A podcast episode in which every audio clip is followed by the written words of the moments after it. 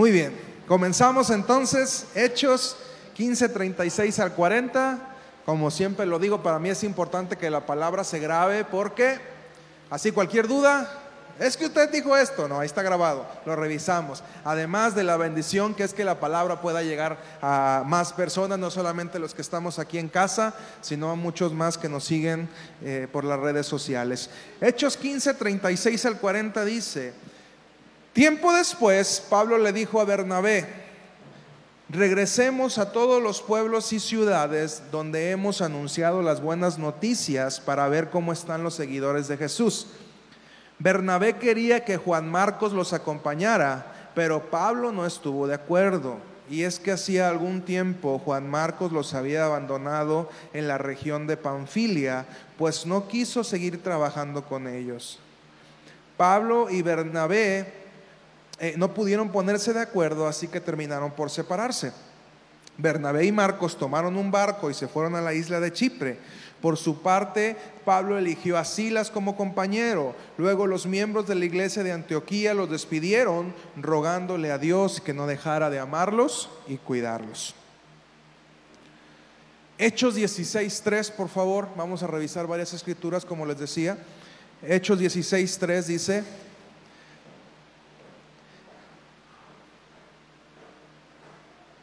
Ahí está muy cerquita. ¿Cuántos traen su Biblia en papel? Ahí está muy cerquita, excelente, gracias. Dice, por eso Pablo quiso que Timoteo lo acompañara en su viaje, pero como todos los lugares judíos eh, de ellos sabían que el padre de Timoteo era griego, Pablo llevó a Timoteo para que lo circuncidara. Hechos 16, 10 al 11. Cuando vio la visión, enseguida procuramos partir para Macedonia, dando por cierto que Dios nos llamaba para que les anunciásemos el Evangelio. Zarpando pues de Troas, vinimos con rumbo directo a Samotracia y el día siguiente a Neápolis. Filemón 1:24. Quiero que usted vaya viendo de qué se trata todo este asunto en todas. Vaya encontrando, por favor, Filemón 1.24. Vaya encontrando todos los nexos que tienen estas palabras que estamos hablando.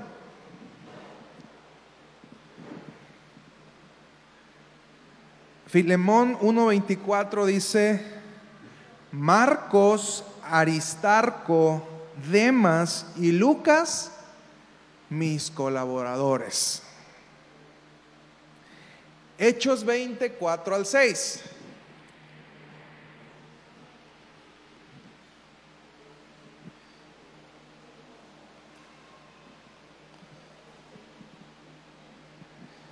Hechos 24 al 6 dice, y le acompañaron hasta Asia, Sófater de Berea, Aristarco y Segundo de Tesalónica, Gallo de Derbe y Timoteo, y de Asia, Tíquico y Trófimo. Estos, habiéndose adelantado, nos esperaron en Troas. Y nosotros, pasados los días de los panes sin levadura, navegamos eh, de Filipos y en cinco días nos reunimos con ellos en Troas, donde nos quedamos siete días. Y una última, segunda de Timoteo eh, 4, 10 al 14.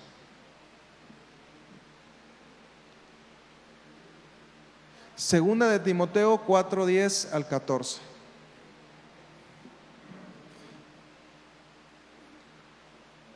Dice, porque Demas me ha desamparado amando este mundo y se ha ido a Tesalónica. Antes dice, procura venir pronto a verme, le dice el apóstol Pablo a Timoteo, porque Demas me ha desamparado amando este mundo y se ha ido a Tesalónica. Crescente fue a Galacia y Tito a Dalmacia. Solo Lucas está conmigo. Toma a Marcos y tráele contigo porque me es útil para el ministerio. A Tíquico lo envié a Éfeso. Trae cuando vengas el capote que dejé en Troas en casa de Carpo y los libros, mayormente los pergaminos. Alejandro el calderero me ha causado muchos males. El Señor le pague conforme a todos sus hechos. ¿Qué relación encuentran entre todas estas palabras que leímos? O nomás las leyeron así de corredito.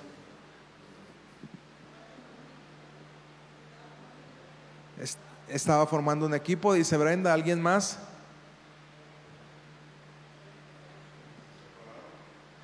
Se separaron unos, muy bien. ¿Alguien más? Unos lo iban acompañando. ¿Quién era el personaje principal que estábamos hablando en este de Pablo? Muy bien. ¿Alguien más que notó algún detalle? Solo uno le fue fiel hasta el último. ¿Quién fue? Lucas. Muy bien. Fue a visitarlos. ¿Alguien más?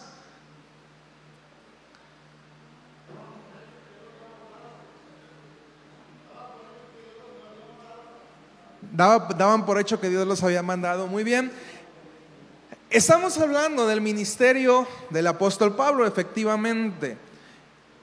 Y el apóstol Pablo tiene este cuidado durante sus cartas, incluso Lucas. Eh, ¿Usted sabe cuáles libros escribió Lucas?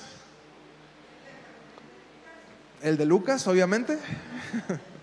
¿Y algún otro? Lucas escribió dos libros del Nuevo Testamento, el libro de Hechos. Muy bien. Si usted revisa el libro de Hechos, verá cómo Lucas lo va contando en primera persona y te va diciendo, en algunos casos fuimos, en otro caso describe quiénes estuvieron, pero eh, uno de los acompañantes eh, del apóstol Pablo durante casi todos sus viajes misioneros, de hecho él llega en el segundo viaje, es Lucas. Lucas fue un, eh, doctor de, de profesión, médico, eh, por eso es que encontramos demasiado énfasis en las sanidades en el, en el libro de Lucas. Las sanidades de Jesús están mayormente descritas en el libro de Lucas porque Lucas tenía un interés por eso, porque él era, él era médico. Eh, vimos cómo cada uno de estos consiervos lo acompañó en las distintas ciudades, incluso algunos de ellos se quedaron en, esas obras que el apóstol Pablo formó, eh, se quedaron pastoreando, Tito, eh, este, Timoteo también se quedó en, en Éfeso. Lo acompañaron en cárceles, apedreamientos, naufragios, azotes, pero también en todas las maravillosas aventuras y el poder del Espíritu Santo que pudieron vivir. Bernabé quien fue el primer acompañante del apóstol Pablo, terminaron por separarse después de, del primer viaje. Bernabé quería llevar a Juan Marcos. ¿Usted sabe quién es Juan Marcos? El que escribió el libro de Marcos, precisamente. Eh, curiosamente, no sé si usted recuerda este pasaje donde dice que había un joven que fue despojado de sus vestidos estando con Jesús y se envolvió en una sábana y salió corriendo. ¿Recuerda usted este pasaje? Búsquelo en su Biblia si no lo recuerda. Eh, está en el libro de Marcos precisamente y cuando alguien escribe un libro y hace alusión al mismo, no se menciona, normalmente es una forma de escribir. Y, se cree que precisamente este joven fue Marcos. Marcos estuvo desde el ministerio con Jesús, le tocó estar con Jesús eh, físicamente y después él iba a acompañar a Pablo y a Bernabé, pero Pablo dijo, este muchacho todavía no está listo porque hace tiempo nos abandonó ya una vez. Entonces Bernabé se lo quería llevar, eh, Pablo dijo que no y eso les generó un conflicto a tal grado que Bernabé y Marcos se fueron para un lado y Pablo agarró a Silas y se fue para otro lado. Junto con ellos vimos en el 16.3 se va Timoteo, al cual lo tienen que circuncidar porque los judíos sabían que, que su padre era griego entonces Pablo cuidaba todos estos detalles y le dice, muchacho, pues ponte de modo porque vamos a hacer el proceso judío.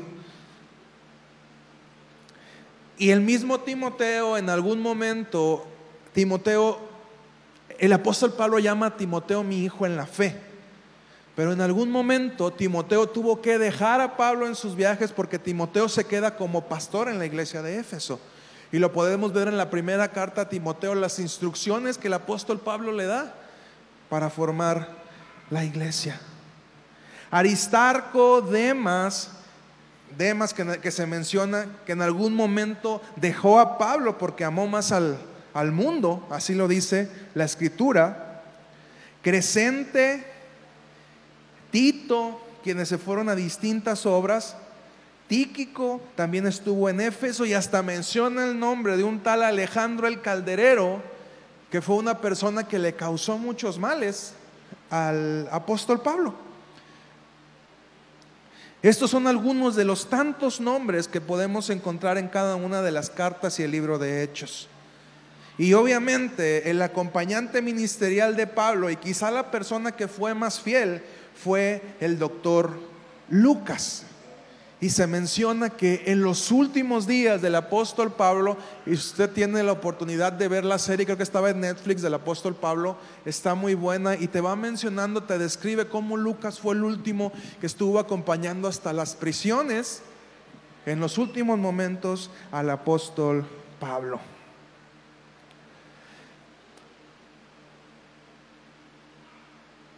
Cada persona formó parte en algún momento de su ministerio, teniendo una participación mayor o menor en su vida. Algunas de estas personas fueron de bendición para su vida, otras primero fueron de bendición y después se convirtieron en un problema. ¿Y a qué voy con todo esto? Ya me aburrió el pastor con tantos nombres que Ahí si quieren elegir alguno para sus hijos, Demas, Tíquico, este, Alejandro pues está más, más crecente. Titos, pues Titos hay muchos, ¿verdad? Aristarco, Bernabé, ya usted puede, puede elegir si tiene algún hijo, ponerle alguno de estos célebres nombres. Además de eso, a lo que voy con esta palabra es para decirte Di conmigo, las personas son etapas. Nuevamente, las personas son etapas. Eh, hay personas que pasan por nuestra vida y seguramente van a formar parte de ellos solamente por algunas etapas. Habrán, habrá quienes pasen de manera fugaz y de alguna otra manera terminarán separándose. Habrá quienes sean importantes, pero las labores, sea del trabajo, incluso ministeriales, terminen llevándolos a otros lugares. También habrá personas que en algún momento son un apoyo para nuestras vidas y después se van a convertir en una carga. Otros como Marcos, si usted nota, primero Pablo dijo, no lo quiero y hasta salió peleado con Bernabé. Pero vemos más adelante que Pablo le dice, mándame a, Marcos porque me es útil para el ministerio. Qué curioso, ¿no? Primero no lo querías y después dice, ahora sí, mándamelo por favor porque lo necesito. Ese tipo de personas que al, principio no te llevas muy bien y después se convierten en una gran bendición e importantes para ti. Esas personas con las que incluso saliste mal con otros por ellos y después se vuelven personas cercanas a ti. Y habrá otros como Lucas que se queden contigo para siempre. ¿Cuál es mejor o cuál es peor? Diga conmigo, las personas son etapas. Uno debe comprender que las personas tienen sus propias decisiones y que no siempre necesariamente vamos a estar unidos. Ciertamente hay personas que quisieras que no estuvieran en tu vida y se quedan. ¿Les ha pasado?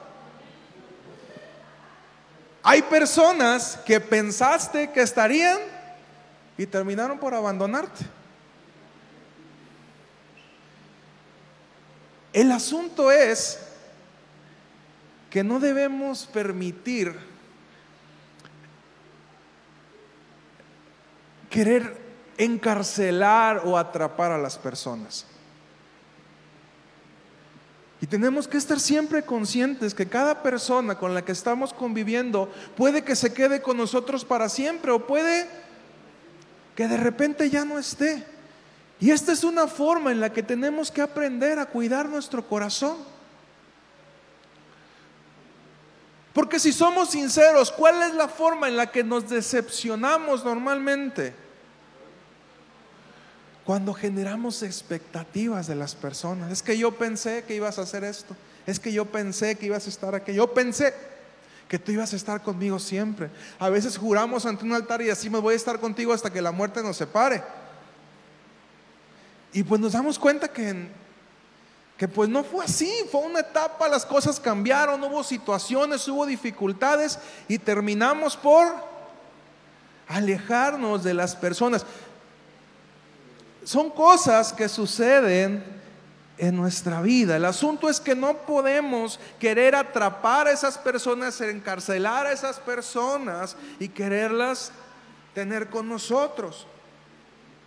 El apóstol Pablo suelta emocionalmente a Alejandro, dejando a Dios la venganza. Y dice, Alejandro el calderero me ha causado muchos problemas, pero Dios se encargará del famoso Alejandro. Yo suelto. ¿Cuántos tienen un Alejandro en su vida? ¿Nadie? Aquí levante su mano. ¿Quién dice, ay, yo tengo un Alejandro que lo único que me hace en la vida es causarme problemas? Ya muchas le pusieron Alejandro a su marido, pero no, no sean malas. ¿eh?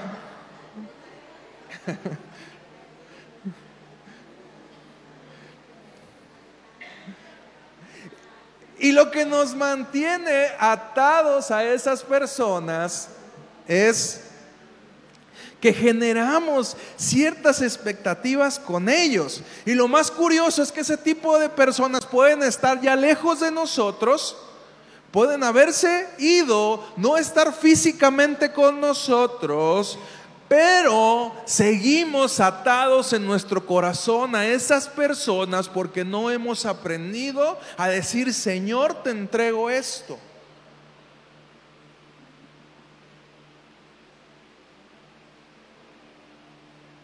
Situaciones que pasaron, problemas que tuvimos, un divorcio, y seguimos atados a esa persona. Y ay, es que yo me acuerdo cuando fulanito de tal en el año de 1992 se portó mal conmigo y me hizo esto y aunque la persona no sabemos ni dónde esté actualmente, seguimos llevando con nosotros a esa gente presa en la cárcel de nuestro corazón.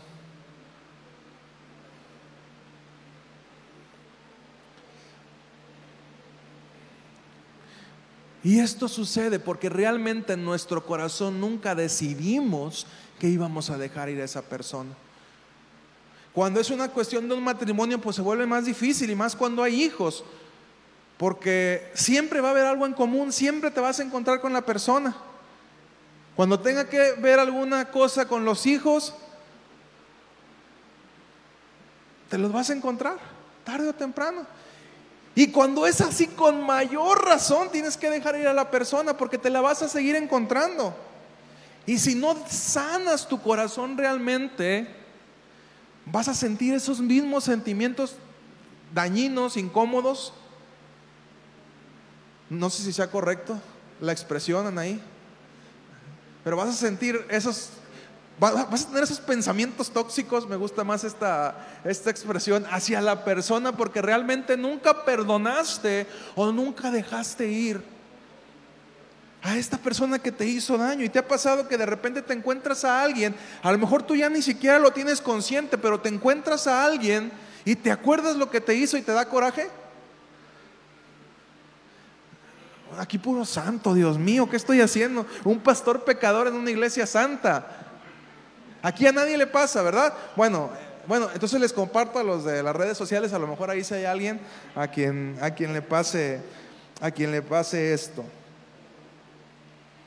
Habrán personas que a pesar de que les hiciste mucho bien, te van a abandonar. O te van a pagar mal. ¿Te ha pasado? Gente a la que tú le abriste tu corazón, le abriste tu casa, le diste lo mejor de ti. ¿Y qué crees? A la primera oportunidad van a hablar mal de ti, te van a hacer algún daño y tú vas a decir, ¿cómo puede ser posible si yo te di lo mejor que tenía? Te abrí mi corazón. ¿Les ha pasado? Ahí sí, ahí sí, ¿verdad? Porque me hicieron, ahí sí me duele. Y otra pregunta, ¿de cuántos nosotros seremos sus Alejandros? Ay, ya no, ya no gustó, ¿verdad? ¿Cuántas personas nos recordarán quizá con molestia por algo que nosotros les hicimos? Porque también nosotros no somos blancas palomitas. Somos bien unas palomitas acarameladas así prietitas, ¿verdad?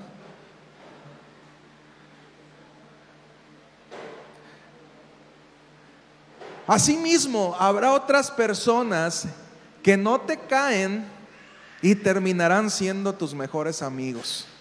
Dicen que las mejores historias de amistad inician con un, tú me caías bien gordo.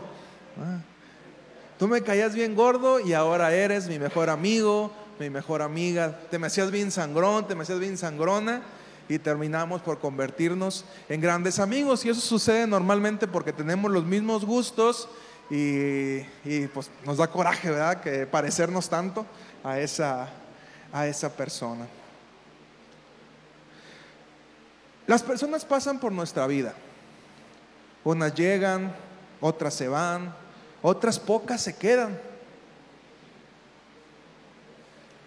Pero el secreto de todo esto está en saber cuándo es tiempo de retener, pero también saber cuándo es tiempo de dejar ir.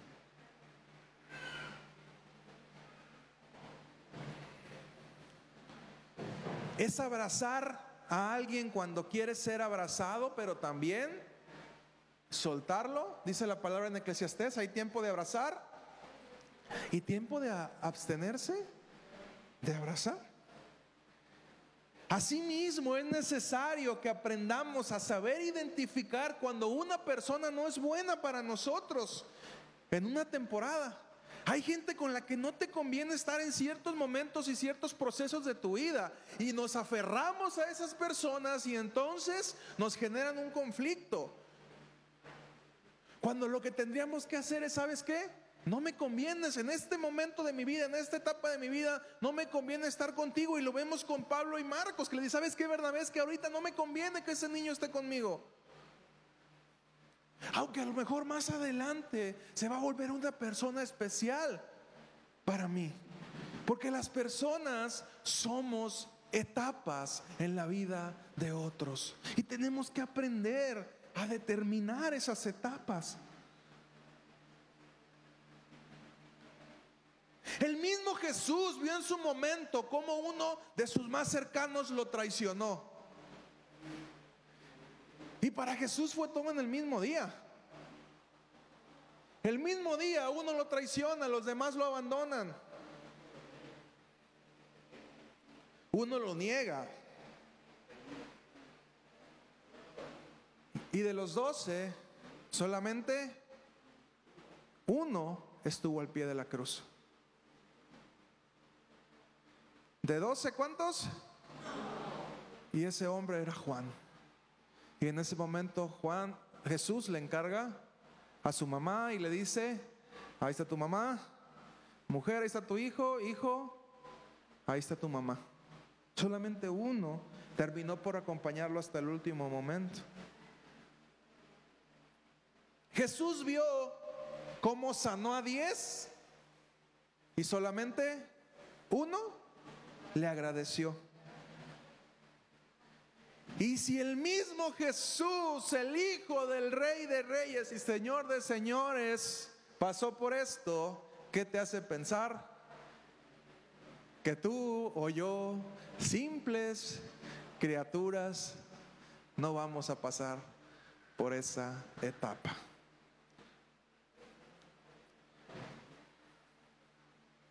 Sin embargo, podemos ver en Jesús que Él no guardó rencor a sus discípulos, a pesar de lo que le hicieron.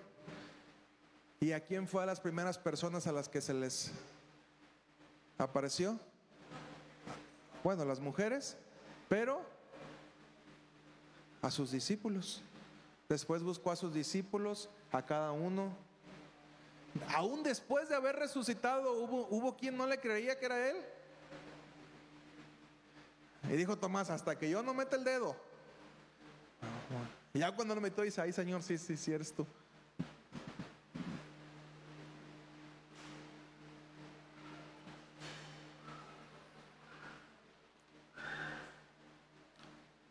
Debemos aprender a vivir ligeros esta vida, a viajar ligeros esta vida. Y sabes, la mayor parte de las cargas que vamos llevando tiene que ver con las personas que no hemos aprendido a soltar.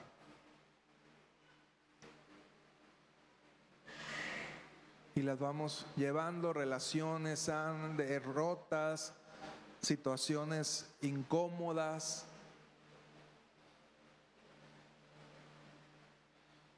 Podemos seguir molestos porque papá se fue, por ejemplo, y nos dejó, se fue por cigarros y no volvió.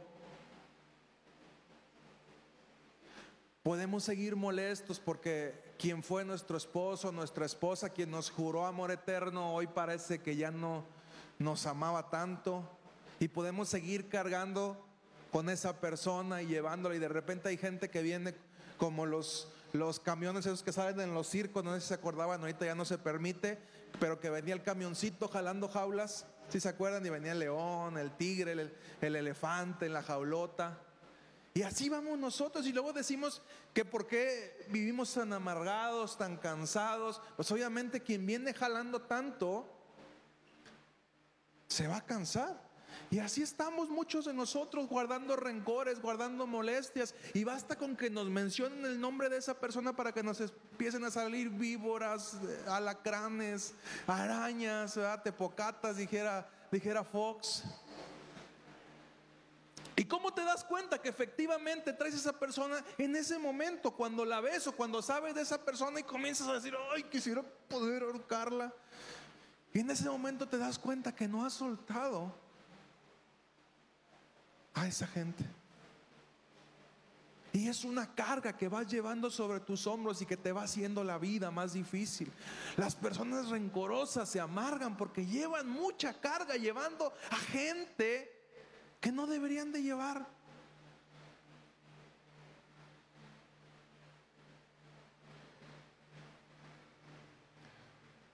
No debemos aferrarnos a las personas. Hay veces incluso que la familia misma se vuelve una carga y hasta eso hay que aprender a soltar.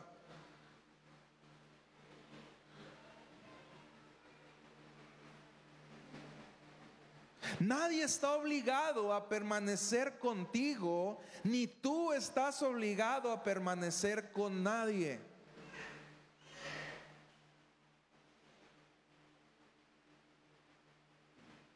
Lo repito, vi que se asustaron. Nadie está obligado a permanecer contigo, ni tú estás obligado a permanecer con nadie. Cuando algo termina de romperse y no hay amor, entonces es por obligación. Y qué feo es estar con una persona por obligación.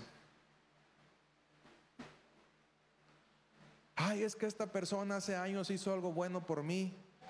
Pues sí, lo hizo hace tiempo.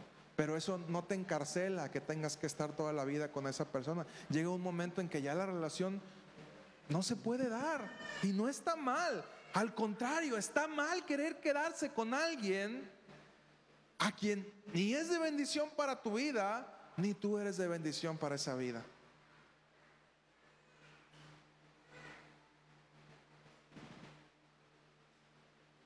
Decía Robin Williams antes de, morir que lo más feo no es estar solo, sino estar con alguien y sentirte solo.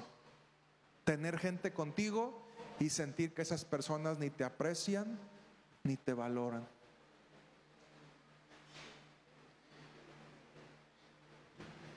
Y te haría esta pregunta, ¿Son las mismas personas las que están contigo hace cinco años?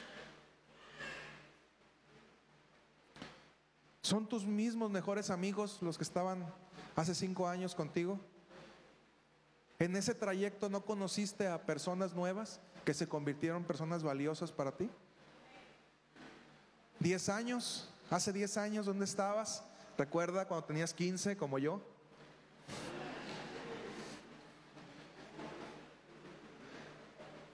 ¿Quiénes eran tus amistades? Decía mi esposo, se los compartía a los jóvenes, a veces nosotros damos la vida por nuestros amigos y ah, mis amigos son lo máximo. Y sabes que esos amigos son una temporada. Unos años más ni se van a acordar de ti, es más, van a hablar mal de ti.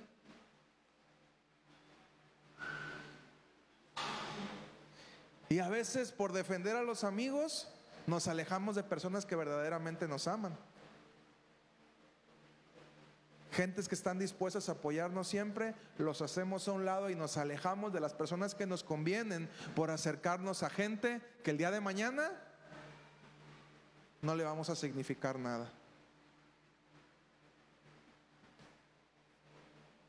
Hace 15 años, los que tienen más de 15, ¿con quién te relacionabas? Hace 20 años, los que podemos contarlo en esa etapa, yo estaba eh, tiernamente acostado en una cuna hace 20 años, ¿no es cierto?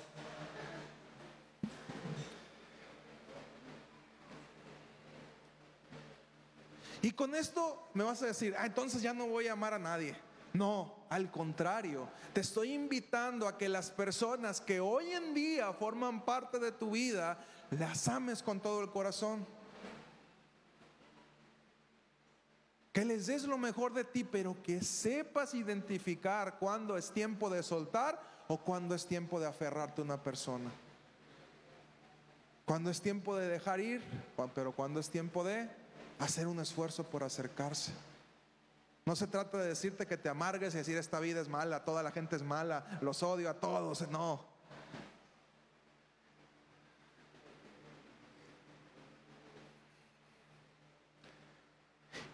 También que no le cierres la puerta a todos. Habrá gente que a lo mejor en algún momento te hizo mal y ahora se van a convertir en alguien especial para tu vida. Y a veces por cerrar puertas nos alejamos de personas que nos conviene que estén con nosotros.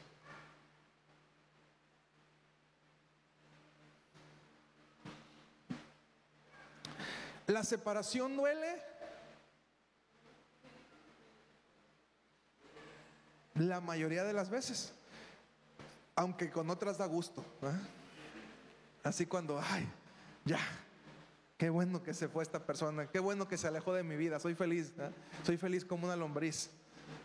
Cuando la relación ya se convirtió en una relación tóxica, que lo único que hace es tener problemas, aunque me separe, ay, qué alivio, ya, una carga menos.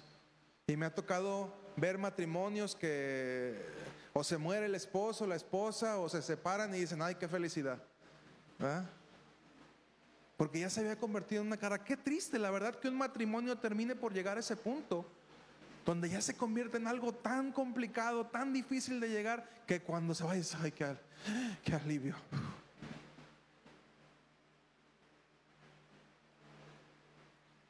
Y yo sé que no es lo ideal, perdóname por destruir tu mundo ideal. Pero así pasa. Y no podemos ser ajenos a ciertas situaciones en la vida.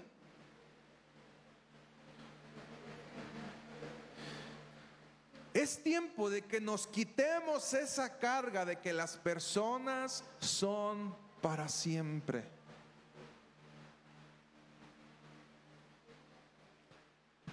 ¿Saben? Sé que muchos de ustedes algún día se podrán ir. ¿Sabes? La iglesia de hoy no es la iglesia de hace cinco años. ¿Cuántos están aquí hace más de cinco años? Hay otros que no. Y la iglesia que comenzamos hace 10 años, ¿cuántos empezaron desde el primer día de, Centro Cristiano Betel? Cuatro, cinco, seis. Hace 10 años, solamente, bueno, seis más la familia, estaban, siete, ocho, quince personas, ¿les gusta? Solamente 15 hace 10 años estaban conmigo y en ese proceso como pastor y cuando te estoy dando esta palabra, te estoy hablando desde mi corazón. Y cuando estaba preparando esta palabra, que me que te iba a compartir otra, pero dije, todavía no tengo la autoridad para compartir esa palabra, así es de que vendrá en semanas próximas. Ya te darás cuenta cuando te la, cuando te la comparta. Pero cuando te hablo de eso, te estoy hablando desde mi corazón y de algo que Dios ha estado hablando conmigo. Porque qué difícil se vuelve soltar a las personas. Y te lo digo más como pastor, pero cuando yo hacía este ejercicio y veía cuánta gente estuvo conmigo desde el día uno, quizá de los ciento y cacho que somos, solamente 15, 20 personas estuvieron desde el día uno. Y hoy, 10 años después, me encuentro con otras muchas personas que, que siguen estando, unas que siguen estando, otras que se fueron. Unas que fueron bendición, otras que hicieron daño, pero es parte de la vida. Y quiero que te des cuenta que va a pasar lo mismo contigo. Y no podemos vivir aferrados a esas personas. Si estuvieron, qué bueno. Si fueron de bendición, qué bueno. Si nos complicaron la vida, pues aprendimos. Porque de los problemas es donde se aprende. Es donde se madura. Dale gracias a Dios por esa gente conflictiva que te pone en el camino, porque gracias a ellos maduras.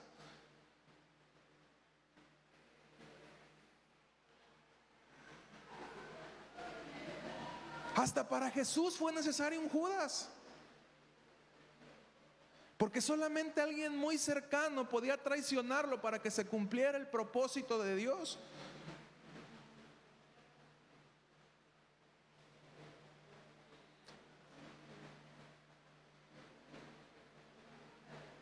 Y sabes, hoy quiero, escúchame bien por favor, ponme atención, no quiero, hoy quiero hacerte libre de esa carga. Hoy quiero hacerte libre de esa carga y hacerme libre también de ella. No estás obligado a quedarte conmigo siempre, ni estás obligado a que yo sea tu pastor siempre. Lo repito, no estás obligado a quedarte conmigo siempre, ni que yo sea tu pastor toda la vida. Y quiero hacerte libre de esa carga. Si tú quieres permanecer, puedes quedarte. Si tú quieres irte, puedes irte. Siempre lo hemos dicho. Hay libertad.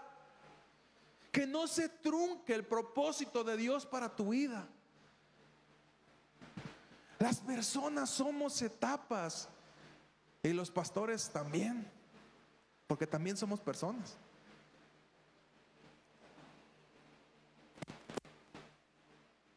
El día que tú creas que debes irte, vete. Y sabes, no pienses en lo que va a pasar conmigo. Porque seguramente no fuiste tú la persona, la primera persona que llegó, pero tampoco la primera persona que se fue. Ni vas a ser la última persona que llegó y la última persona que se fue. Y eso es algo que Dios está tratando conmigo y decir, ¿sabes qué? Nadie se va a quedar contigo siempre. Y en mi vida ha sido por etapas. Se va gente que dices, qué bueno que se fue. Se va otra gente a la que le diste todo, lo apoyaste y se va gente que te hace daño, gente que es muy cercana a ti. Y cuando yo le digo, Señor, va a seguir pasando. Porque las personas somos etapas. ¿Habrá Lucas? Pues seguramente habrá Lucas. Que se queden conmigo siempre. Y que me vean viejito, a lo mejor, si Dios me permite llegar compartiendo. Qué bendición que haya personas así. Pero eso ya va a ser decisión de cada uno.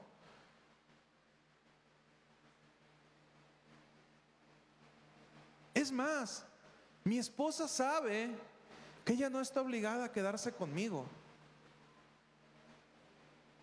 Y yo continuamente le hago esta pregunta, ¿eres feliz?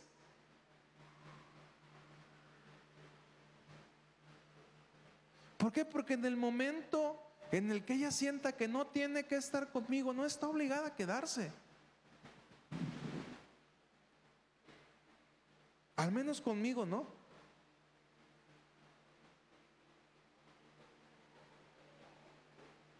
Porque cuando ponemos obligaciones en las personas ponemos cargas.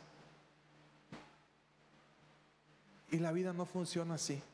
Quien esté contigo que esté porque te ama, porque quiere estar contigo, porque disfruta estar contigo. Qué bendición tener gente que disfruta estar contigo.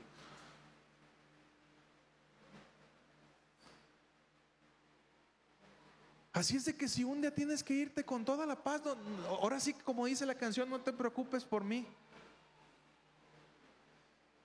Yo sabré cómo ir resolviendo esa parte.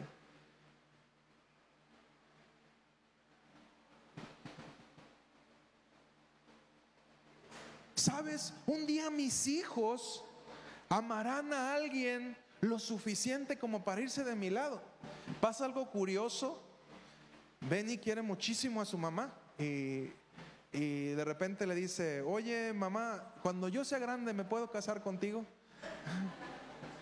Y Hetze le dice, no hijo, algún día tú vas a conocer a alguien y te vas a enamorar mucho y te vas a querer este, casar con ella. Y, y después le contesta Benny, este, no, pero sí me puedo casar contigo. Fíjese, bueno. Y esto es completamente normal, pasa por cuando somos niños. ¿Cuántos se enamoraron de su maestra, por ejemplo? Bueno, en otras iglesias, porque aquí no pasa, ¿verdad? Aquí pura, puros niños santos y, bien portados. Estábamos allá en, Ciudad de México y Benny se cayó corriendo y se le encajó una piedra en la mano. Y, no quería que se la quitáramos, la traía ahí adentro y no quería que se la quitáramos. Al siguiente día ya se le estaba empezando a encarnar. Y pues lo, lo tuve que agarrar yo fuerte porque no quería. Y, la tía de Hetze, que es enfermera, con una aguja pues tuvo que, que sacarle la piedra porque obviamente se la dejábamos ahí, se le iba a infectar. Entonces del coraje, eh, Benny se puso a llorar y, su mamá se lo lleva afuera. Entonces empieza a gritar y dice, no, mira, Benny, este, pues que tu papá tenía que agarrarte para, no, mamá, pero yo ya no quiero que mi papá sea tu novio. ¿Por qué, Benny? Porque me agarró muy feo. No, Benny, pero mira, no, yo ya no quiero que mi papá sea tu novio. Pero es que no es mi novio, es mi esposo. Pues no me importa, yo no quiero que mi papá sea tu novio. ¿Y por qué te cuento esto? Porque sabes, un día mis hijos, un día tus hijos van a amar a alguien lo suficientemente grande para dejarte a ti. A mí hasta la dejaron de abrazar ahí en ese... Y, y ya está cerquita, Francis, lo peor. Un día ese Benny que amaba con locura a su mamá, seguramente se va a encontrar una muchacha. Y mira que es enamorado el chavo, ¿eh? No, no es precisamente. ya vimos que no tiene el don de continencia, ¿verdad? El chico es enamorado, le agradan las, las chamacas. Entonces un día se va a enamorar ese niño, esa niña que hoy ves con ternura. Un día se va a enamorar y los papás que ya tienen hijos grandes se habrán dado cuenta de eso. Un día Marieli y Getsemaní eligieron muy bien, encontraron grandes maridos, guapos, trabajadores, y, se casaron con ellos. ¿eh? Un día Ruth, Ivonne, Marel encontraron hombres también, y por mucho que amaran a sus papás, se fueron. Y querido hermano, tenemos que estar preparados también para esa situación. Un día Fer encontrará a alguien que ame más de lo que ama el aguacate. O alguien con quien compartir los aguacates, ¿verdad? Seguramente. Y se va a ir. No nos gusta estar preparados para esas situaciones porque queremos aferrarnos a los hijos. Y después somos suegras o suegros tóxicos que estamos interviniendo en la vida de nuestros hijos porque nunca los dejamos ir.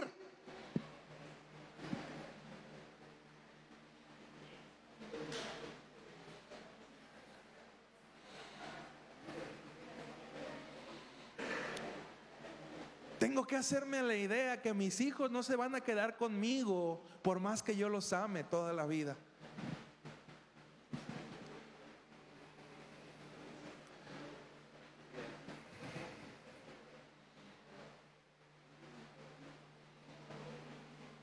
Las personas son etapas.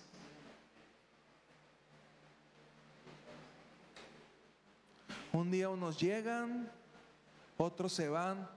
Pero ¿sabes lo que se ha convertido en una constante en mi corazón y en, y en el ministerio? Es que Dios es tan bueno que siempre manda a otra persona. Cuando alguien se va, Dios manda a alguien más. Y me he dado cuenta que a pesar de quien se va, yo nunca me he quedado solo. He visto a mucha gente irse, pero también a mucha gente que Dios me manda nuevamente, a la cual no tengo que aferrarme nuevamente porque tal vez algún día se vayan. Y el día que se vayan tendré que aprender a dejarlos ir y vendrán otros nuevos. Y quienes han experimentado, por ejemplo, un divorcio, pues tendrán, algunos se habrán dado cuenta ya que efectivamente se fue ese y, o esa y volvió otra persona que a lo mejor te hizo más feliz.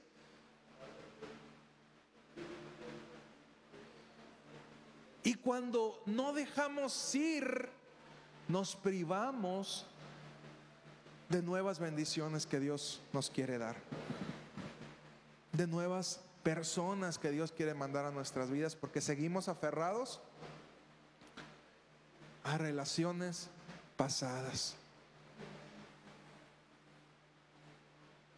Justo en la semana me decía una persona, este, Vino una vez a la iglesia nada más y, me escribió, gracias por el tiempo que usted me dio cobertura, eh, porque ya encontré al que era mi pastor. Y me fui para allá, yo ya, ya determiné que así es mi vida. Y le digo, pues qué bueno, completamente válido. Si tú te diste cuenta que aquí no era tu lugar, pues qué bueno que ya estás en, en otro lugar, qué bueno que eres feliz. En vez de darme tristeza, me da alegría.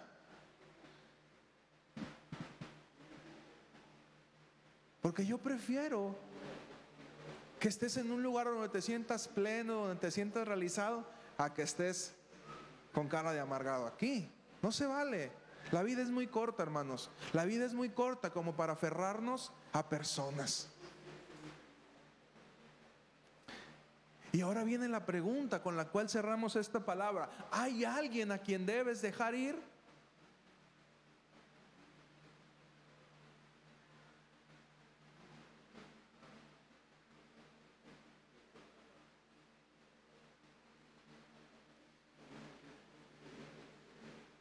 Incluso aunque ese alguien ya no esté contigo.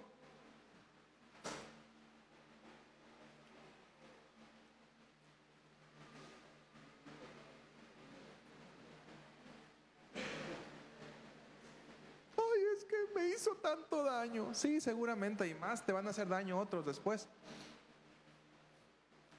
Y no se trata de ser indiferentes, se trata de darnos cuenta cuál es la realidad en la que vivimos.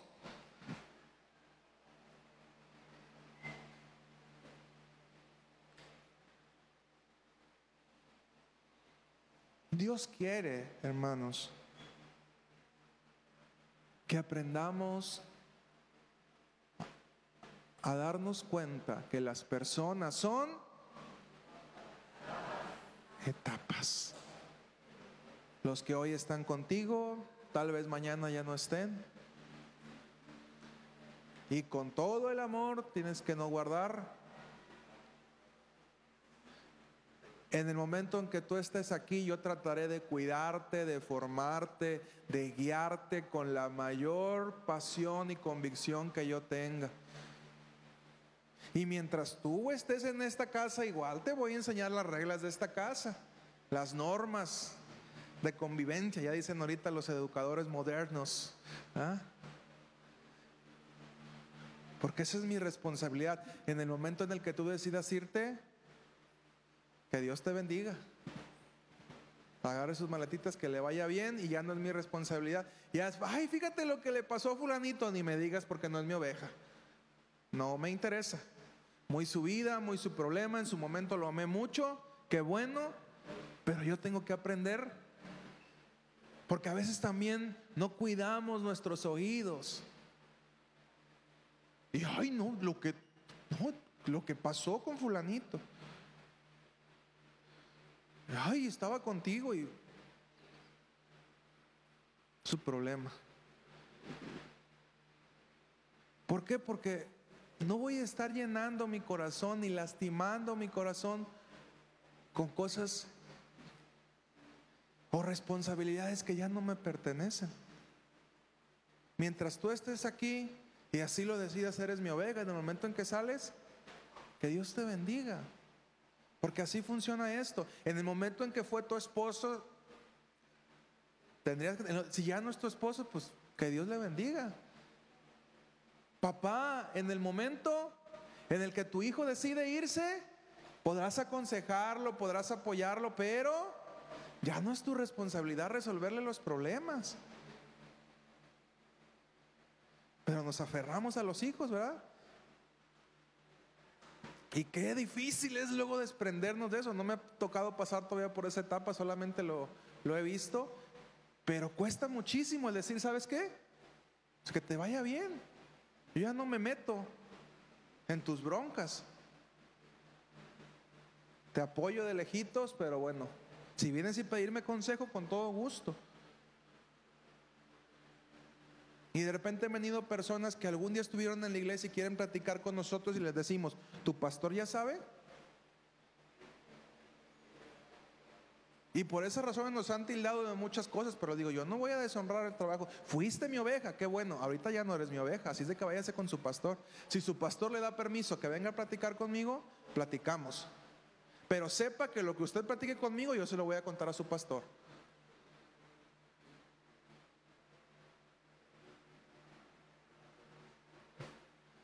¿Va? Entonces, hermanos, ¿a quién tiene usted que soltar? A ver, póngaseme de pie y piense a quién tiene que soltar. Póngaseme de pie, a ver todos, pónganse de pie para que se me desentuman.